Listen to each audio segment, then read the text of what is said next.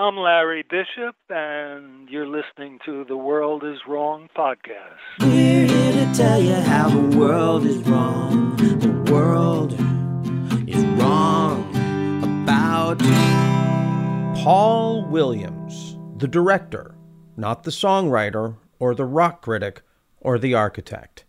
The other Paul Williams. In this, our fourth season of the World is Wrong podcast, we're doing something a little different. I'm your host, Andras Jones, and Paul, Paul Williams, that is, has graciously agreed to join us to share excerpts and outtakes from his memoir, Harvard Hollywood Hitmen and Holy Men, currently available as part of the Screen Classics collection from the University Press of Kentucky. Williams is the director of The November Men, which World is Wrong listeners will already be familiar with, as well as films like Out of It from 1969 and The Revolutionary from 1970, both starring a young Jon Voight. Williams, with his Pressman Williams production partner, Edward Pressman, was a producer of films like Brian De Palma's Sisters and The Phantom of the Paradise, as well as Terrence Malick's Badlands. Beyond the movies, Paul rode many of the movements of the 1960s, 70s, and 80s, both political and cultural, with characters as varied as Jon Voight, Julia Phillips, Eric Erikson, and most of the important directors associated with New Hollywood. If you're interested in the story of New Hollywood, Paul's memoir fills in some major gaps. And if you're too lazy and or cheap to get the book and read it, well, this podcast will give you a taste of what you're missing. In today's episode of the podcast, Paul reads a selection about his relationship with Margot Kidder and the gang of film artists who were a part of their scene.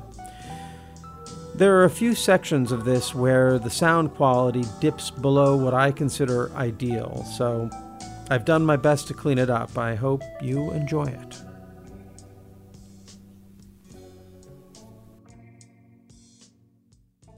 Twenty-four hours later, I fly to LAX. Designed by yet another Paul Williams, the first black architect west of the Mississippi, who perfected his ability to render his plans upside down. So, sitting across the table from his bigoted clients who did not want to sit next to him in the 1920s could see what he had in mind right side up. I check into the Chateau Marmont, rent a car, and drive for an hour up the coast to Malibu to Jennifer Salt's house on Nicholas Beach. Jon and Jennifer split up many months ago. I admire Jennifer. I knock. A gorgeous woman with lovely eyes, who is not Jennifer, opens the door. My heart commences to palpitate wildly. I take her hand and press it on my freakishly pounding chest. I say, Do you feel it? She says, Yeah. I say, Gee whiz, this has never happened to me before, and I think I'm going to die. Right here, a heart attack. My God, maybe we should take a walk. She looks at me wide eyed and says, Okay, sure. We walk down to the beach. The MDA is still manifestly in my system. She says, Are you feeling better? I say, My heart is racing, but I am alive, thanks. She sits with me on the sand looking out at the Pacific. We talk honestly of our experience and feelings about love, divorce, drugs, acting, revolution, and consciousness. Happily, as the sun sets, we are enough of one mind that we come to the certain conclusion that we should live together. She is Jennifer's roommate, Margot Kidder, later Superman Christopher Reeve's girlfriend, Lois Lane. Margot has a chronic breathing problem. After a couple of days, I tell her to stop wearing the tight, broad belts she cinches to accent her hourglass shape. Her condition is cured. We are in the full breath of love. I am just in the first days of my brave new world. I fly to Cannes for the festival and have lunch with Jack Nicholson on the Croisette. He is there with his first directorial effort, Drive, he said, with Karen Black and Bill Tepper, among others.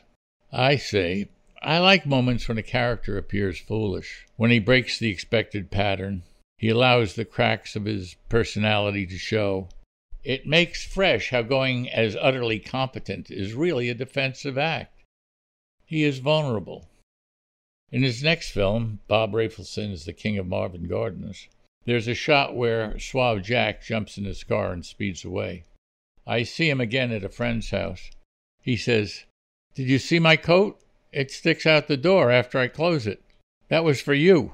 I say, I did, and I liked it. Yes, that was good.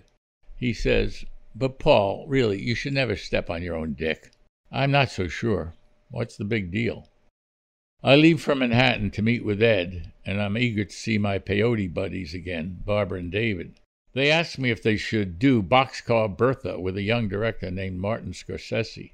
A Boy Scout is helpful. I tell them not to miss the chance, even though it's a low-brow, low-budget production of Roger Corman. Marty's next film after that is Mean Streets. In Ed's apartment on 34th Street, Marty and Brian sit down with Ed and me to discuss Brian's new idea. De Palma says, Look, I'll keep ripping off Hitchcock. Marty can do his street movies, and Paul can do his sensitive films. We do it together as a new united artist. He's going the wrong way for me. I don't like the idea of being even more of a product. I have difficulty with people every day. I feel pinned when they speak to some formulated idea of me. I observe them from a spot next to me. I do not like the business of movies. I am uncomfortable with this plan to become more productive, more famous, a lifelong brand. I'm still not who I am. In this ruthless system, who am I? A detached entity with a public identity? The Boy Wonder, publicized recently in articles about Paul Williams in Life, Playboy, and Time. I say it's too much work. Movies are some kind of never ending cycle, a trap of some kind. My new work is to get rid of this work that prevents me from doing my real work, whatever that may be. I know who I am not. Back in Margot's and Jennifer's living room on a weekend, weed, coke, and music, as usual, and the gang's all there Susan Sarandon, Jill Clayburgh, Janet Margolin, Blythe Danner, and Brian Marty, and his actor buddies Bob De Niro and Harvey Keitel. Steven Spielberg, doing TV at Universal during the week and infatuated with Margot, has yet to direct his first theatrical feature. And John Milius, who emerges for a day from his little room in Santa Monica, where he is writing three screenplays at one time, with the plan to present them as a slate to some studio to get a chance to direct. New albums play Marvin Gaye's What's Going On, James Taylor's Sweet Baby James, and Blue from Joni Mitchell whom I unobtrusively observe many mornings at the Colony Coffee Shop. I sit on a mattress with Lorne Michaels. The brilliant criminal Richard Nixon is now president. Lorne says, I'm doing a really new comedy show for TV. Our reality, our generation, not theirs. Would you like to work with me on it? I say, Are you going to make jokes that will threaten the power of the oligarchy? Are you willing to reveal what's going on with the military industrial complex? Do you have any idea how much power is exercised by the ultra rich? He says, No, not that far. It's network. I say, Well, that's not what I want to do with my life. What's the point? Lorne's Saturday Night Live begins without me.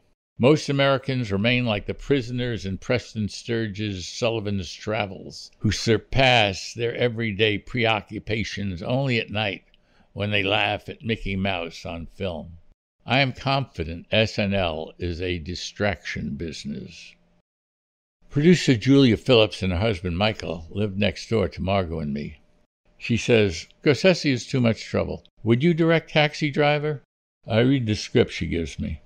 I say, I don't think I could put my head around so much violence and so much degeneration for a whole year. Stick with Marty. He knows how to direct. After that, Julia shows me the final cut of The Sting, she is worried it will be a flop. I say, It's great. I'll buy any share of it you want to sell. I don't have much money, but she is reassured. No sale. Julia is the first woman to win an Academy Award for Best Picture, The Sting. She dies early from a long and monumental indulgence in cocaine after producing Spielberg's Close Encounters of the Third Kind, while in the midst of writing Power Dykes of Hollywood, a sequel to her successful You'll Never Eat Lunch in This Town Again, in which I get her only kind words. I relieve her head pain one day with my laying on of the hands. No charge.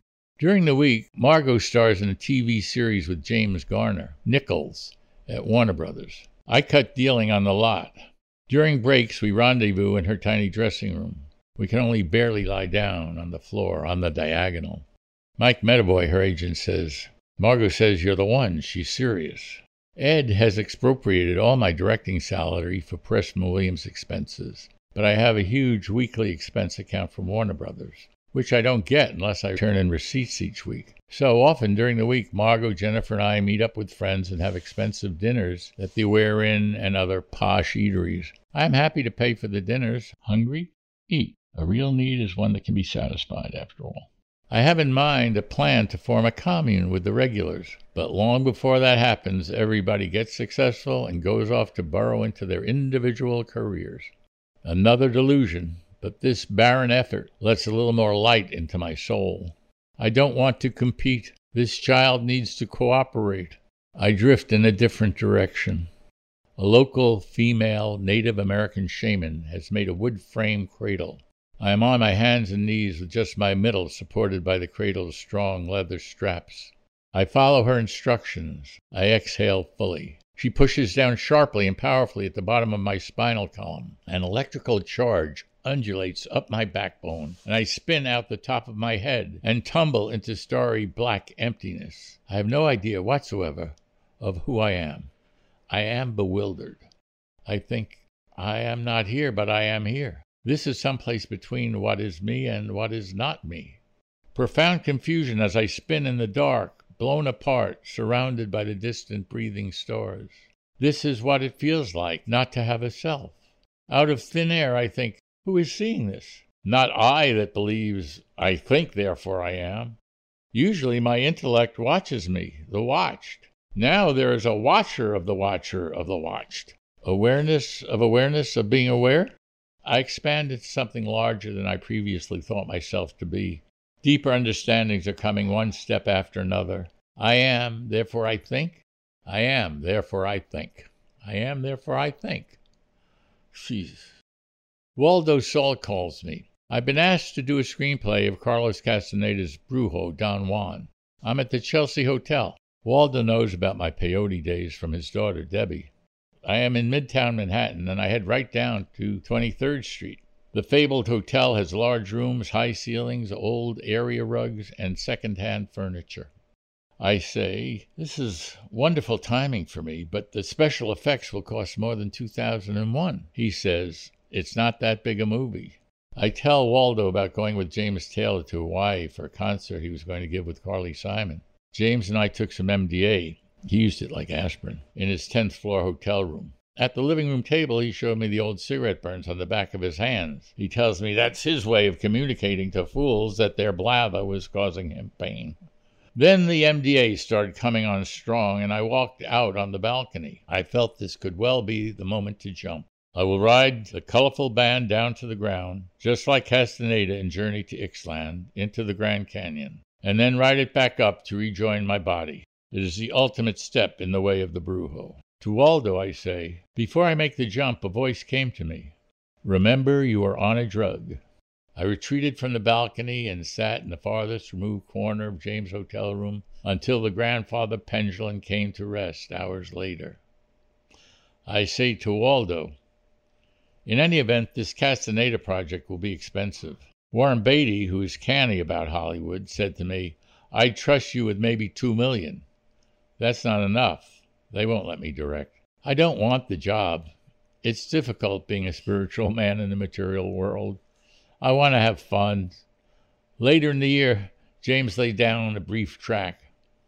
Mescalito has opened up my eyes. Ah, Mescalito has set my mind at ease. Ah. Margot and Brian restart their careers in an independent production of De Palma's wild knockoff of Alfred Hitchcock's Sisters that I shepherd to Ed of Pressman Williams. I keep my distance from the production. A song from the Lovin' Spoonful's new album, Do You Believe in Magic, is on my mind. There's one with big blue eyes, cute as a bunny, with hair down to here and plenty of money. And just when you think she's the one in the world, your heart gets stolen by some mousy little girl. Did you ever have to make up your mind? Jennifer Salt, Margot's roommate, has a teenage sister, Debbie. She's a strong painter and works on canvases bigger than she is. Debbie is bright as the sun, has a huge red afro, and is full of persistent, passionate energy. We drive to Santa Fe and sit on top of a mesa. We eat magic psilocybin mushrooms. Consciousness expands to the sky and curving horizon. Nothing from the past reaches this present. I am united with the universe with no distinction between my personality and the rest of nature. Finally, we float in the rosy clouds reflecting the setting sun. Unity and bliss. We are going the right way. On the way back, in the twilight, we see a young male Latino hitchhiker. Debbie says, Poor guy. I say, Let's give him a ride. He gets in the back seat and pulls out a revolver. He says, Take out your wallet. I say, Are you hungry? He says, Yes. I say, Well, why don't we go have a nice dinner before you rob us? Don't worry, we'll give you everything we have. At the restaurant, he keeps a hand on his weapon under his jacket and eats with the other hand. By the end of dinner, he trusts us to give him our money and to drive him home in a small group of small, and, and to drive him to his home in a small, and to drive him to his home in a group of small cinder block houses miles off road in the desert. It's pitch black scary, but we finally arrive alive at his house in the middle of nowhere. I empty my wallet. God's only money is God. God? In ethics, Baruch Spinoza said that God and nature are the same. He gets out and does not shoot us. He keeps his word. We keep ours. There is light even in the darkness. I am 27 years old. Debbie is 18 years old. Debbie and I are together in my little house for six months. I have never met a woman with more enthusiasm and energy for sex. I try to keep up with Debbie, but the effort finally makes me feel like I will die soon. The relationship comes to its broken end. Now Waldo does not speak to me. I hurt his youngest daughter. Decades later, Debbie forgives me. Her father is long gone. She says, I was on meth constantly, staying thin. It was a life and death choice for me. 1971. Barbara Clark dances at a party at Margot's with fluid grace and confidence. She shoots me a sultry, penetrating, power dyke vamp stare. I am smitten. We chat. I say, You move so beautifully. She says, Are you gay? She speaks as clearly as my father demanded, with an English accent. She is perfumed with patchouli. Barbara just completed a two month road trip across the country with the Czech director Milos Forman, later director of One Flew Over the Cuckoo's Nest and Amadeus. She has a quick sense of humor. I am going to New York the next day, and she asks if she can stay in my beach house while I'm gone. She seems free as a bird. I say okay. When I get back, my small living room is filled by the low afternoon sun and a sculpture made of discarded television antenna, with warmly illuminated shells and shards of purple and red glass from the beach that hang from strings tied to the horizontal aluminum rods. I also find a note. Coming across the country with Milos and going through Navajo country, I noticed pieces of brightly colored cloth, usually red, tied to the fences, and when I inquired about them, was told they were offerings to the gods, and that every time a piece of shell or material was blown away, the sea gods were accepting the offering. Also, the note invites me to see her in New York the next time I come there. I still go to New York because Ed still lives there. United Artists, MGM, and Columbia still have headquarters in Manhattan. The other studios are now in Los Angeles. Barbara and I stay together at her East 57th Street fourth floor walk up. We have an easy rapport and detachment from the norms of society. Her surrender and her sexual skills are so beyond my prior experience, or Frank Harris's, let alone my adolescent dreams, that I am ecstatically imprisoned. She is an aristocrat of love, worth melting for. While she is out one day, I find a New York City Police Department mugshot of her, full face and profile, cool and criminal. I fall in love with the astonishing waif in the two images. A reaction formation to Elizabeth? Barbara is unfettered by society and familiar with altered states. She is my new brave dream. The mugshot was a result of a brief arrest after receiving some hashish mailed by a friend in Amsterdam. Clearly, life can be beautiful. 1972. I watched the final cut of Dealing in a Warner Brothers screening room in Burbank. As I feared for a year, there is little chemistry between Harvard man John Lithgow, 65, and Robert F. Lyons. You can always tell a Harvard man, unfortunately. This style is too European in its pace and sensitivities and will not work for pixelated Americans. It is an American failure. I drive northbound in my van along Pacific Coast Highway. Electrical energy buzzes and shocks throughout my body. I must pull off the road and park on the shoulder. I am paralyzed with nervous electrical overload. Then I actually see in front of me a vision of the construction of my entire life from childhood to now. My choices, my efforts, my works. Each step is an interlocking small strut and an assembly of hundreds that create a geodesic cave where the windshield used to be. Decades of accumulated adjustments, constructed strut to strut to avoid the wrath of my parents as I tried to fulfill their conflicting conscious and unconscious desires. Then the synapses between these struts spark and break apart and fall like toothpicks. The electric plug is pulled out of the socket. The shorting is over. I am burned out. All is still. It is quiet. It is serene. It is now afterwards. I am upside down. The story is now up for grabs, not knowing it is magic.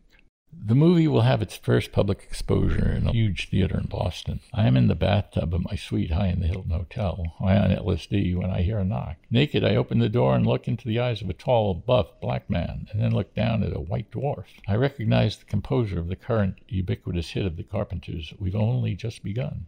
I invite him and his bodyguard into the suite, and we josh about publicity and write our numbers in each other's phone books. The other Paul Williams.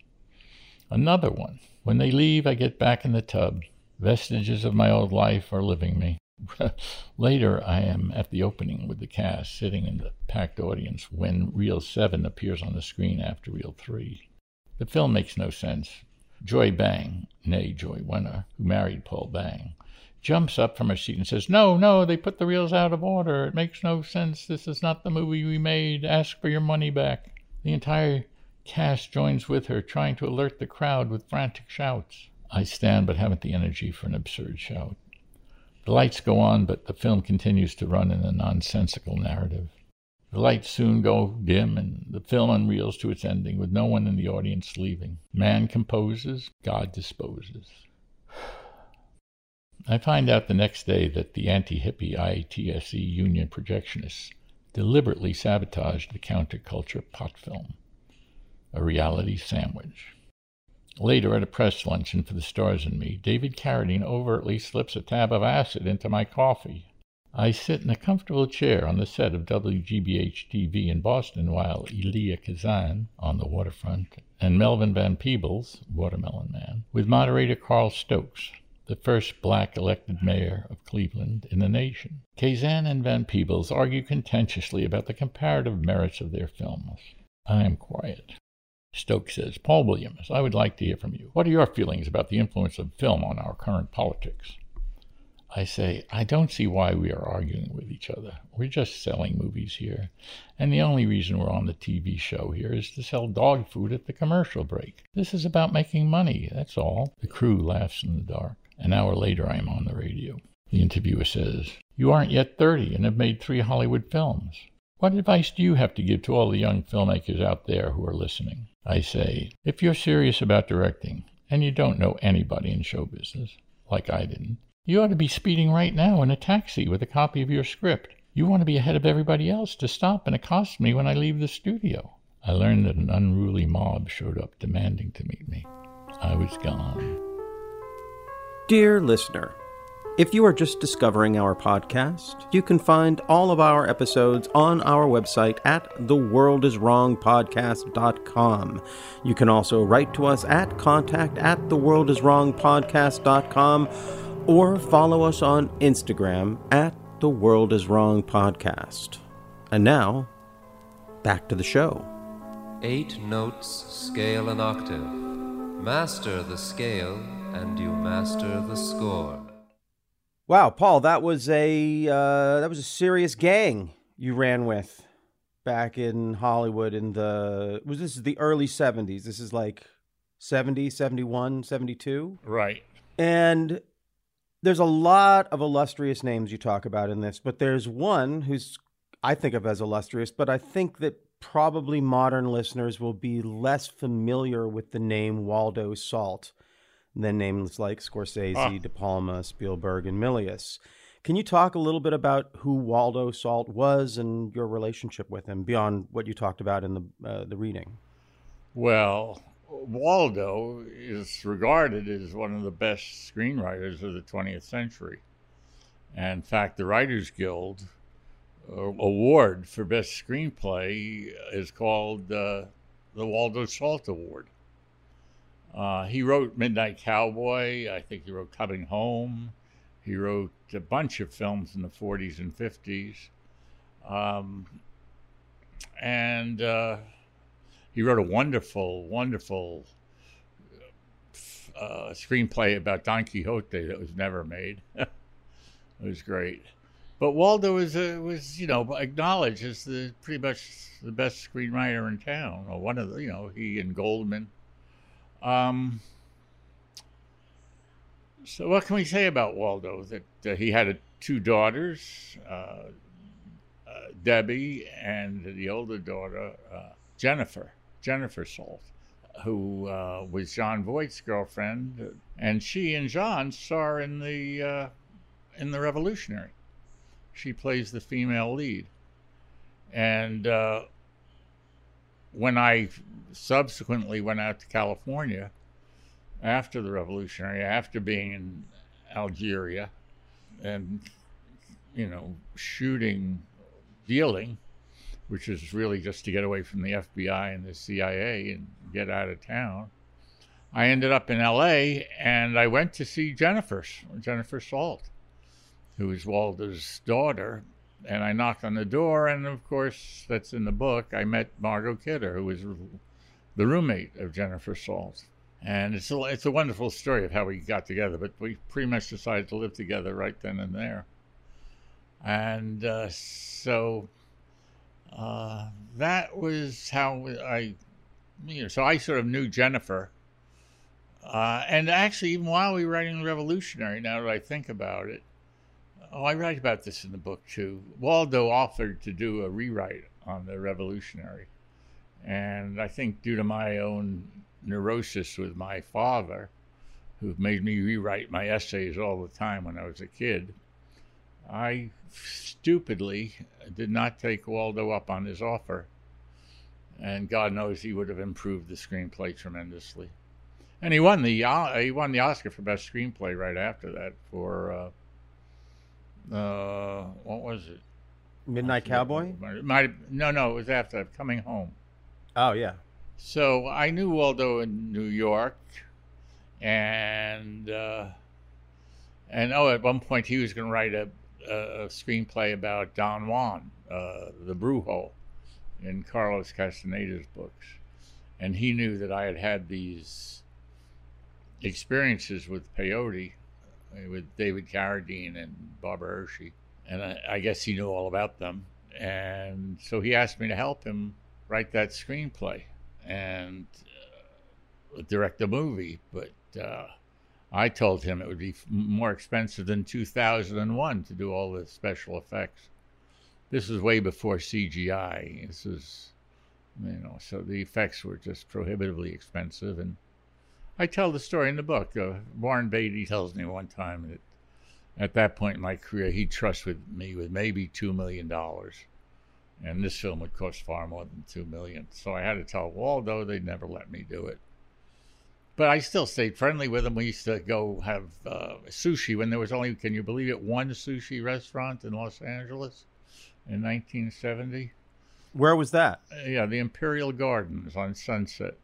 And uh, we used to go there all the time, uh, you know, once a week. And he had the best weed in town, Waldo. and uh, so we would have dinner once a week. It was great. But there's more to it than that, and that's all detailed in the book. Right. Course. I not only that, but uh, you know, Waldo always used to say about writing a screenplay that before you write a screenplay, you should write a book about all the characters that are going to be in your screenplay. And you should know everything about them, what they put in their uh, in their closet, in their drawers, what they do. You know, know everything about them, each character, and write it down. It might take you a year or so. And then once you've done that, or two years, it took him sometimes. Then the real trick when you're writing the screenplay is just to pick the right location for the scene that you're about to write and put the characters in that location. And they should speak to you by that point. So I thought that was a kind of a genius understanding of the process. And to some extent, I think the memoir is a little bit like that. It's like my writing my backstory so that I can be fully present in my own scene day by day as my life goes on. In other words, the memoir is not to celebrate my ego. The memoir is to get uh, to get rid of my holding on to all kinds of character. I can see that. Yeah, writing it allows you to let go of it. Yeah. So, Paul, this is the only time in this podcast that I'm going to do it, and I think it's because uh, this episode just sort of screams for it. You you mentioned some uh, pretty impressive characters who came through your uh, your gang, your scene at that time, and I'm sure listeners are curious about them. It's not the most interesting part of your story, but let's just get it out of the way. There's four big names who who roll through the apartment and the restaurant and the crowd that you were hanging with, and I was wondering if you could. Uh, you could just tell us, fill in a few of the blanks. I know a, a lot of this you write out in the book, but mostly in the book, you mostly are talking about your adventures, and these people sort of wander through your lives. But let's start with Brian De Palma. Clearly, he was a big part of, you were a big part of his career in that you produced Sisters and Phantom of the Paradise with your partner, Ed Pressman. You introduced him to Margot Kidder, who starred in Sisters. It's just. Uh, I didn't. I, I did not introduce him. oh, Margot. okay. He knew Margot. Got it. I was living with Margot at the time uh, that his film Get to Know Your Rabbit went into the toilet. And he and Margot were sort of down on their luck, wondering what they were going to do.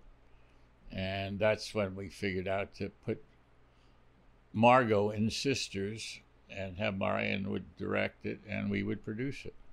But he knew Margot already. He knew Jennifer too, and and a bunch of those girls who were at uh, that uh, Sarah Lawrence. He taught at Sarah Lawrence in New York, where all of them were undergraduates. Uh, Jennifer Salt and various other people. Who can you remember who any of those various others were? Margot Kidder Uh, I'm trying to them. remember who is it. No, Margot was not. A, she came from. Margot was from Yellowknife, Canada. Uh, she was a Vogue model first, and then became an actress.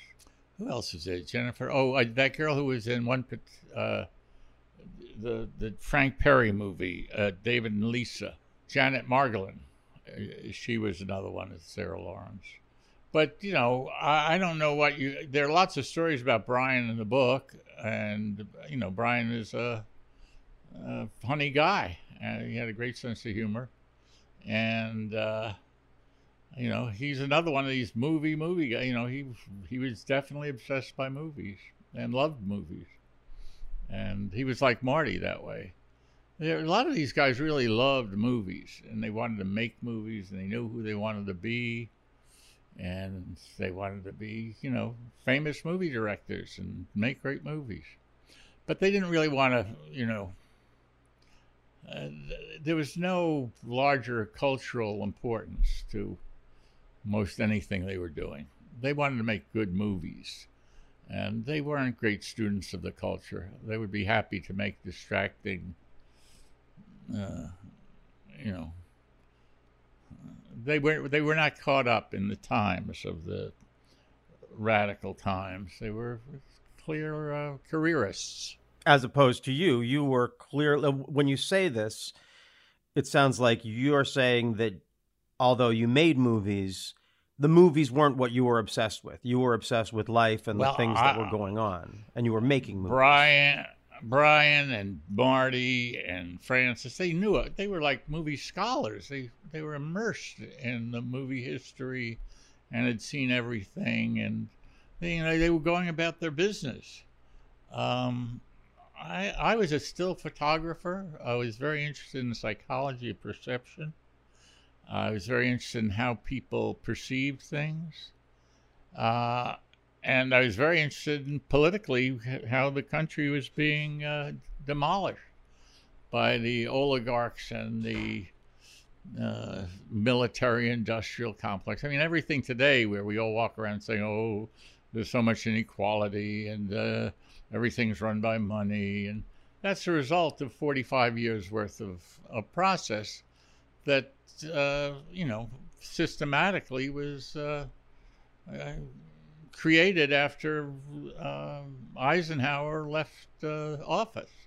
And uh, slowly but surely, the progressive income tax was rolled back, and the rich got richer, and the middle class taxes went up, and uh, you got a, a celebration of celebrity.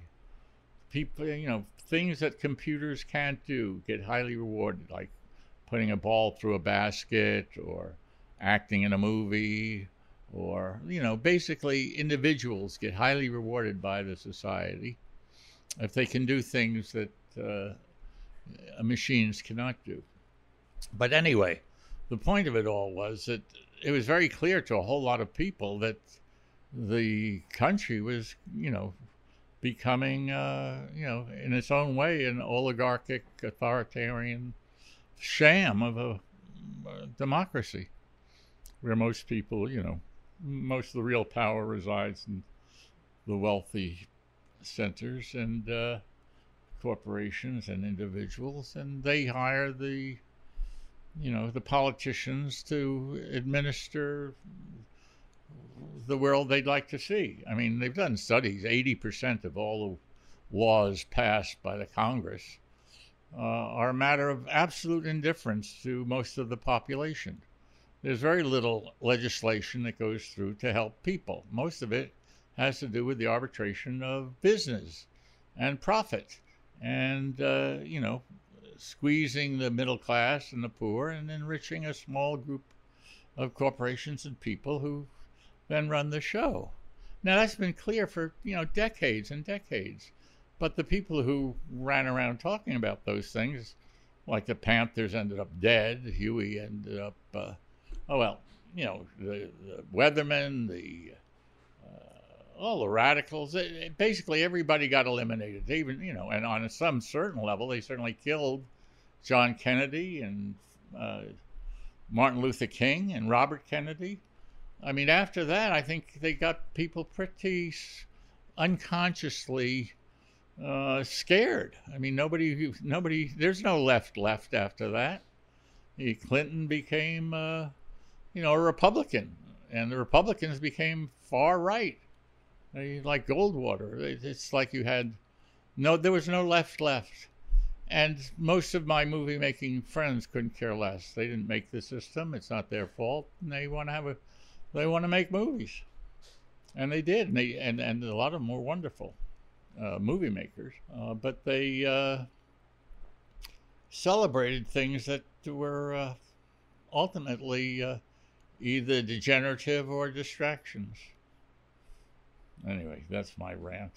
Well, if that's what we get when I ask you about uh, Brian De Palma, I can't wait to hear what you have to say when I bring up John Milius. well, Milius, Milius was Milius, yeah, Milius was a very smart fella, and but you got to remember, oh, we were all very young, and everybody wanted to be a director. Now, I strangely enough, as a director, I had a you know it was Marty and Francis and I were directors already, mainly because we started directing little films, or Francis wrote uh, big films. But you know, I was a director when I was 17. They were just very little films. it's just that the films got bigger and bigger. I was always the director, but there were a lot of people in on the West Coast, not who didn't come from the East Coast, who wanted to break into the business, and it was very hard to do as a director. And uh, Milius is quite smart. He just holed up in his little apartment in Santa Monica, and he wrote three screenplays. and he didn't show them to anybody until he had them all done. He said, and he was very clear about it. He said, "When they're all done, I'm going to the studio, and if, that, they're good, and they're going to want to make them. Well, the only way they can get to make them is if they hire me to do the first one, and then I'll be a director." And that's exactly what he did. So the was the first one Big Wednesday? Yeah, I think yeah. Yes, but he had written three others by that time. He had written three others. And it's not like he did Wednesday and then another one, you know, there was he had already written his first three movies. That's how he got the job. Do you remember what the other two in that slate were? I don't remember their names. I think there was one having to do with India and uh, uh, yeah, some kind of British uh, colonial thing. Uh, but I don't remember offhand now. But it's fairly simple. Just look up his filmography, see what his first three films are. So uh, like Apocalypse wasn't a part of that. Um, Red Dawn. That was later. And then I th- we're going to be getting into it more in next week's episode when we talk about Out of It. But the other major player, not at the time, just a TV director at the time, who rolled through that scene was Steven Spielberg. Oh yeah, yeah. and obviously, you talk a lot about him in that section of the book, but my understanding is that because you were a director who was already making films at this time and the studios knew you as that young guy from the new generation making films that a lot of these up and coming directors like Spielberg were sent to you to be like, "Hey, talk to Paul. He's the he knows what's going on. You're both you're both young. Talk about movies." Is that uh, Well- is that in any way accurate? Well, yes, it is accurate, but in a small way. The big thing that got everybody together was Margot Kidder. If you and uh, if you want to know the truth, Margot, you know, at her her house. I didn't know this. I, it was the first place I went to when I went to L.A. I went to the Chateau Marmont, rented a car, and went out to see Jennifer. I didn't realize that Margot and Jennifer's house was kind of the center for all that was going on everybody would come out there on the weekends. Spielberg, uh, De Niro, Keitel, uh, Milius, uh, De Palma, uh, sometimes Scorsese. Uh, you know, it was Margot. Who, I mean, Spielberg was had a crush on Margot. We all had a crush on Margot. anyway, but I didn't know who Margot was when you know we started living together. I found out that seems to be this pattern in my life. I end up with these women, then I find out later who they are. Yeah, but I mean, the the small way what you said was true is that when I was working at Universal, uh, Sid Sheinberg did ask me to talk to Spielberg and Michael Crichton uh, to, before they did their first movies for Universal to give them some help. And I did. I met with them, but I, I you know, they obviously they both were very, very smart, talented people. And they, I could tell, were not particularly interested in being sent to have lunch with me. Who was, uh, you know, I was, Crichton. I knew from the Crimson because we were both on the Harvard Crimson together, and uh, Spielberg I knew from hanging out at Margot's. We used to see each other every weekend. So when Sheinberg, that that was really tangential. It wasn't the central thrust of our relationship. And I remember saying to them both, I said, "Look, you don't want to talk to me. I know you don't want to talk to me. Let me just tell you one thing. I wish I had known before I directed my first movie, and that is to, on every setup, make sure you have a clean frame and let the actor move into the frame. And at the end of the scene, even if there's no motivation for it, just have them enter the frame. And then at the end of the scene, have them leave the frame, even if there's no reason for that either. So you have a clean entrance and a clean exit for all the people who speak in the scene. Because as when you get in the cutting room, certain scenes you want to be shorter and certain scenes you want to be longer. You want to adjust the rhythm of scenes so they really swing. Well, that's very hard to do uh, after you shoot. if you want it to be really smooth, you need a, a smooth way in and a smooth way out that doesn't look like you're chopping up your movie. And so if you have somebody enter the frame who's not talking, you then can cut to anybody in the scene who's talking who you want to start the scene. And similarly, at the end of the scene, if you're done, you don't want to hear anybody else talk, you can cut to the person leaving the, the, the frame. And that gives you an entrance and an exit anywhere in the scene you want, which in your early movies you may not get quite right. And it's nice to have that emergency exit. Anyway, Spielberg really appreciated it. I don't know how much Crichton did, but that was that was our big lunch, as I remember it. And it was the it was the three of you. Yeah. Got it. Got it. And this was before or after you worked with Michael Crichton and his brother on Dealing? Uh, this was after. Because, uh, yeah, this was, they were still, he hadn't directed yet, Michael Crichton. In fact, I was at the executive dining room at Universal, and they were just starting working at Universal. That's why Sheinberg called me. Heady times, heady times. So the the only other thing here that I wanted to just give you an opportunity to talk about is one of the things that you discuss in this film is your uh, I don't know your love life. Let's just say your relationship with Margot Kidder, and then your relationship with uh, the younger the sis the younger sister of Jennifer Salt. I forget her name. Deb Debbie? Is that what you said? Is that her name in the book? Sorry. Yeah. Yeah.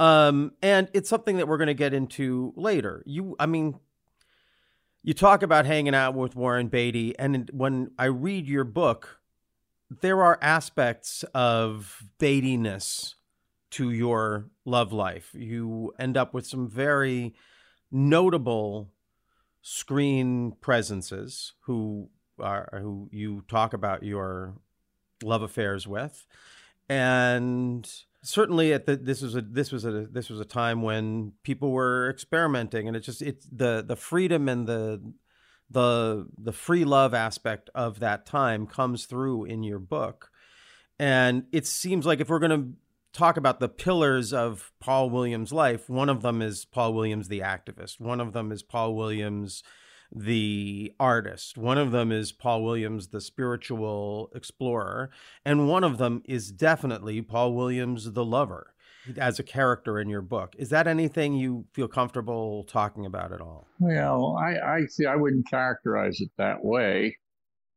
I mean, it wasn't like. Uh, uh, well, I don't want to say. I mean, there are certain people who are quite compulsive about their sexuality and that was not me. Uh, although some of the people you mentioned, you know, who were quite compulsive, they were just into notching, you know, their belt with conquests. That was not me. I mean, I was, I think, a serial monogamist. Uh, I mean, I, I love being in love.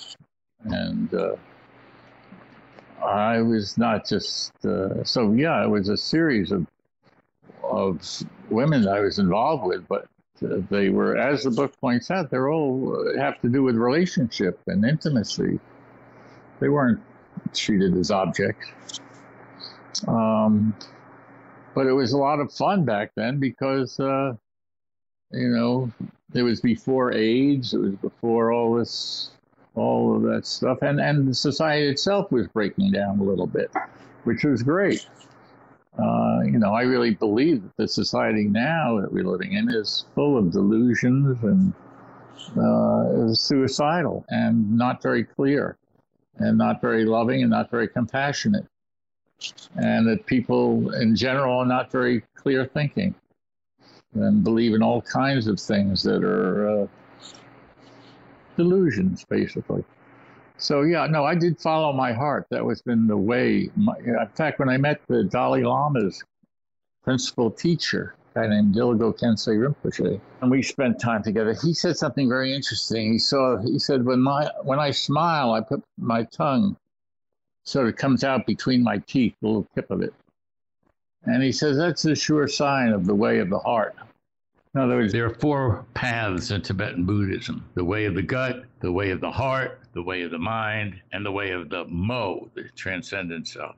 Anyway, mine, my way, was the way of the heart, the way of cups. So, yes, it's true that there were many women, but they were, well, I learned from all of them, and they were all chapters in my life uh, who taught me things.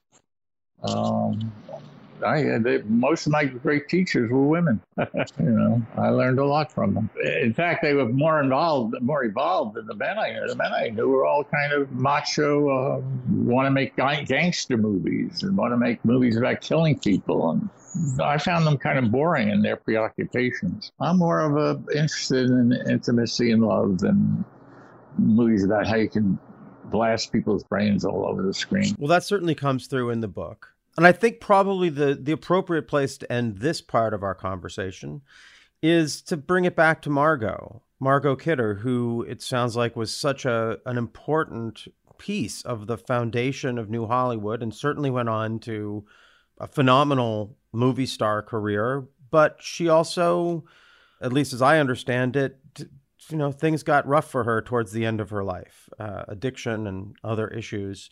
I just want to give you a chance to talk about Margot Kidder, the person you knew. Obviously, you talk about her a lot in the book, but you don't really talk about where things went after you stopped being a couple. You certainly you, you were aware of her to some degree. I'd like just to have let you talk a little bit about her and who she was, and yeah, just her life. Well, I mean, it's a part of the public record that she had, you know, various mental uh, problems that that she had to deal with chemically. But uh, I think she was. Uh, but that, that, that's really not the point I would make. The, I would, the point I would make is that there were these women, Margot certainly, and uh, gee, most of the women I've been involved with, Karen Black, and uh, you know now my friend Vivian, and all along the road. Uh, people say, Boy, you really like them nutty, don't you?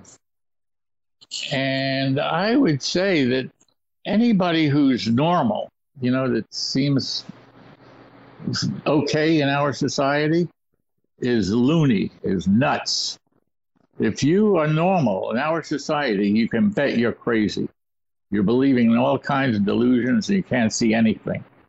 Most of these people actually had clear vision could actually see what was going on, and it was very upsetting to them. Uh, and in some ways, they were like gifted, clear vessels of emotion and perception, and were great teachers for me. But yet, to most people, they seem to be wacko. You, see, you know, whereas to me, most people seem wacko. That they can get get behind American propaganda thinking that what they're hearing on CNN uh, is the truth and what the Russians are saying is lies. And, you know, if you're not in the United States, let me tell you, the rest of the world is it doesn't believe the propaganda of the United States. Anyway, what I'm what I'm really saying is that uh, I learned a lot from these people who who got disturbed by how uncompassionate, ruthless, and unfair uh, the American society is, was, and it still is. And anybody who's happy and getting along with it, I'll tell you, they're delusional and they're they don't give a shit about other people. Really. Well, that's why we're friends, Paul. That's why you and I are friends. no, I mean, I think it's disgusting that you have so many people with so flying around in private jets and with you know mega mansions uh, when you have 60% of your people in your country living paycheck to paycheck. Well, let me tell you, and there are other countries in this world which are not like that. You know, but people in America think, oh, you know, well, this is the greatest country in the world. This is not the great. This is a ruth. In the words of John Paul II, Paul the Great, the Pope, he should say, America is the most ruthless country in the entire world, just with the least compassion. and you know, and, and acting has to do with heart and feeling, and so the, your greatest actors are uh, tend to be feeling people with great compassion, and they have to get along in this world which extols materialism, fame, you know, bling. What can I say? So for me, if you're if you're nutty, you're healthy, and if you're healthy, you're nutty. hey, folks. Andras here. Thanks for following along with the podcast. I hope it's something you're enjoying, and maybe it's even inspiring you to check out some of Paul's films, and if you haven't already seen them, some of the films he's talking about.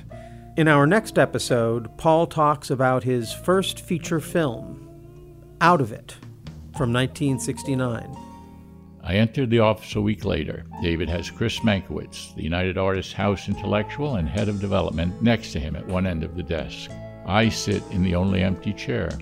Mankiewicz says it's a very good treatment. I say, You can have it for free if I can direct it. Picker says, Are you serious? I say, Yes. He says, You won't just sell us the story. I say, No. If I sell it to him, what will Ed do? He's my producer. Picker says, well, then go home and write a low budget movie, and then maybe we can do it. If you have questions for Paul or me, please send them to contact at theworldiswrongpodcast.com and we'll do our best to answer them in subsequent episodes. The link to purchase Paul's book, Harvard, Hollywood, Hitmen, and Holy Men, is in the show notes. And you can still find our posts on Instagram at The World Is Wrong Podcast and on Twitter at World Is Wrong Pod.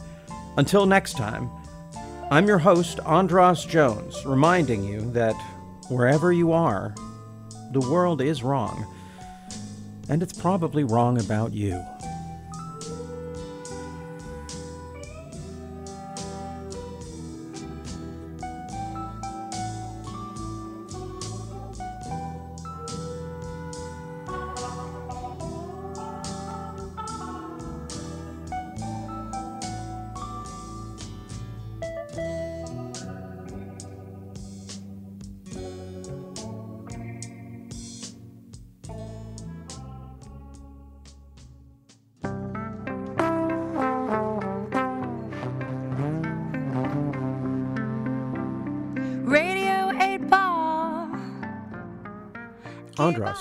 When I'm not co hosting the World is Wrong podcast, I'm hosting and producing the Radio 8 Ball podcast, where we answer questions by picking songs at random, like picking musical tarot cards. We've hosted musical divinations for people like John C. Reilly, Patricia Arquette, Tig Notaro, and Fred Armisen, and hosted over 200 songwriters providing the randomly chosen answers from Inara George and Dan Bern to Mose Allison and Allen Toussaint. That's Radio 8 Ball, all one word. You can find us wherever you get your podcasts and download our app from the iTunes App Store. Show.